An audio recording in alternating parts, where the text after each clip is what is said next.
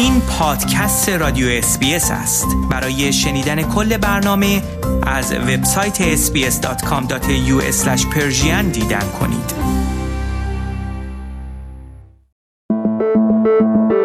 خورشت تکنولوژی. خورشت تکنولوژی یک پادکست هفتگی به زبان فارسی از رادیو SBS فارسی است. پادکستی که در آن از گجت ها یا ابزار تکنولوژیکی جدید گرفته تا نوآوری های جدید در جهان فناوری و یا حتی ویدیوها و اخبار داغ در شبکه های اجتماعی می‌پردازیم.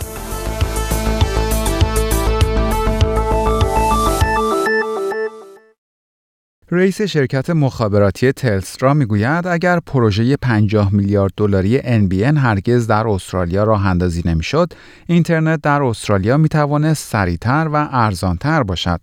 جان مولن می‌گوید شبکه ملی برودبند موسوم به NBN یک اشتباه پرهزینه بوده است. آقای مولن هفته گذشته در مجمع عمومی سالانه سهامداران تلسترا گفت حتی اگر پروژه NBN هرگز اجرا نمی‌شد، استرالیایی ها می توانستند اینترنتی با سرعت 100 مگابیت بر ثانیه داشته باشند.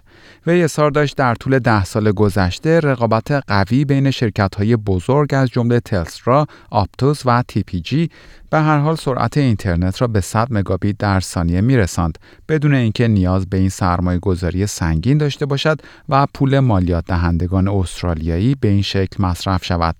آقای مولن گفت دولت می توانست به جای صرف این بودجه فقط بخش اندکی از آن را به صورت یارانه در اختیار شرکت های مخابراتی و اینترنتی قرار دهد تا پوشش اینترنت را در مناطق روستایی و ریجنال این کشور گسترش دهند. وی گفت پروژه NBN باعث ایجاد یک انحصار دولتی در بخش اینترنت شده است که می تواند برای استرالیا بیش از 50 میلیارد دلار هزینه داشته باشد. این اظهارات رئیس شرکت تلسترا در حالی مطرح می شود که کمیسیون رقابت و مصرف کنندگان استرالیا نیز اخیرا اعلام کرد که در مورد بسته های اینترنت NBN تحقیق خواهد کرد. سرعت دانلود بسته های اولیه اینترنت NBN به 12 مگابیت در ثانیه و سرعت آپلود آنها به 1 مگابیت در ثانیه می رسد که این تقریبا برابر با سرعت اینترنت ADSL است. این در حالی است که قیمت اینترنت NBN گرانتر از اینترنت ADSL است. کمیسیون رقابت و مصرف کنندگان استرالیا قصد دارد تا قیمت بسته های اینترنت NBN را مورد بررسی قرار دهد. و خبر بعد یک شرکت خودروسازی اروپایی در حال آماده شدن برای عرضه خودرویی است که رکورد سرعت خودروها را خواهد شکست. شرکت خودروسازی کنیکسگ سوئد شرکتی است که چندان معروف و شناخته شده نیست ولی سرعت خودروی جدیدش به 500 کیلومتر در ساعت می رسد و انتظار می رود همین خودرو باعث شهرت این شرکت شود. این شرکت اعلام کرده است رکورد سرعت که در حال حاضر در اختیار یک خودروی بوگاتی است و در حدود 490 کیلومتر در ساعت است را خواهد شکست. در ویدیویی که این شرکت در مورد این خودروی جدید خود منتشر کرده است، دیده می شود که سرعت این خودرو در مدت 31 و 49 صدم ثانیه از صفر به 400 کیلومتر در ساعت می رسد. این خودروی جدید سوئدی که جسکو نام دارد 6.5 میلیون دلار قیمت دارد و تا کنون چهار دستگاه از آن به مشتریان این شرکت در استرالیا فروخته شده است. قرار است اولین خودروی جسکو در سال 2021 میلادی وارد استرالیا شود.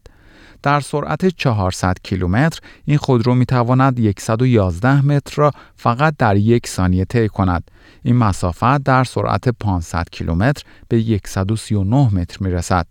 وقتی این خودرو با سرعت 500 کیلومتر در ساعت در حرکت باشد برای اینکه توقف کند به طی مسافتی در حدود یک کیلومتر نیاز خواهد داشت. و خبر بعد دانشمندان موفق به ساخت دست رباتیکی شدند که می‌تواند مکعب روبیک را حل کند.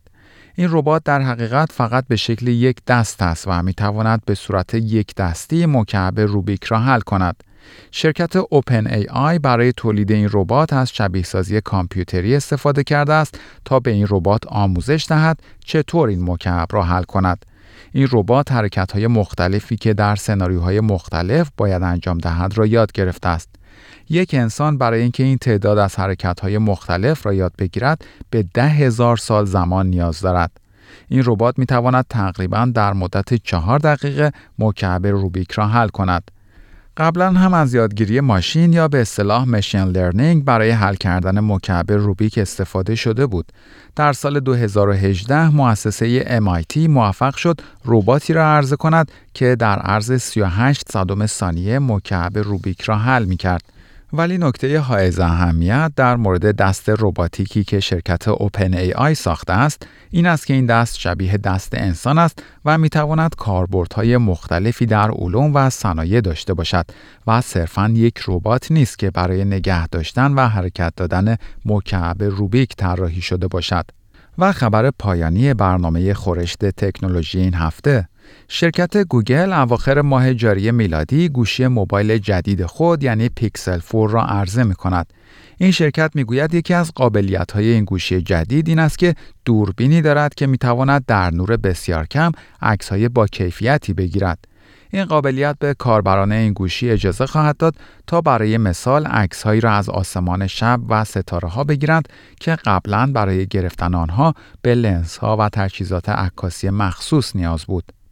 این گوشی جدید اولین گوشی موبایلی خواهد بود که مجهز به یک حسگر راداری است که حرکت را تشخیص می دهد.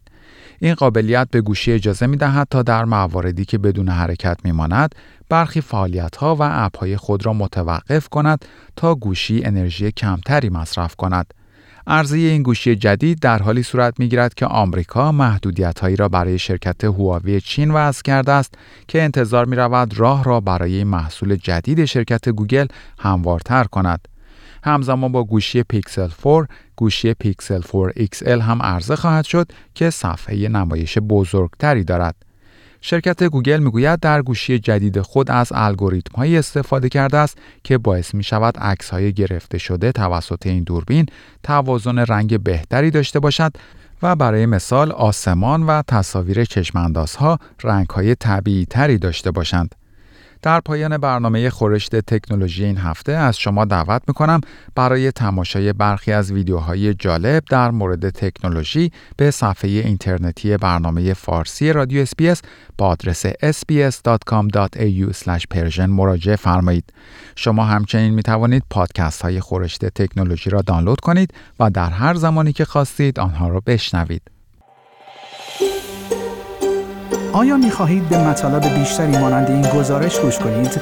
به ما از طریق Apple Podcast، Google Podcast، Spotify یا هر جای دیگری که پادکست های خود را از آن می گیرید گوش کنید.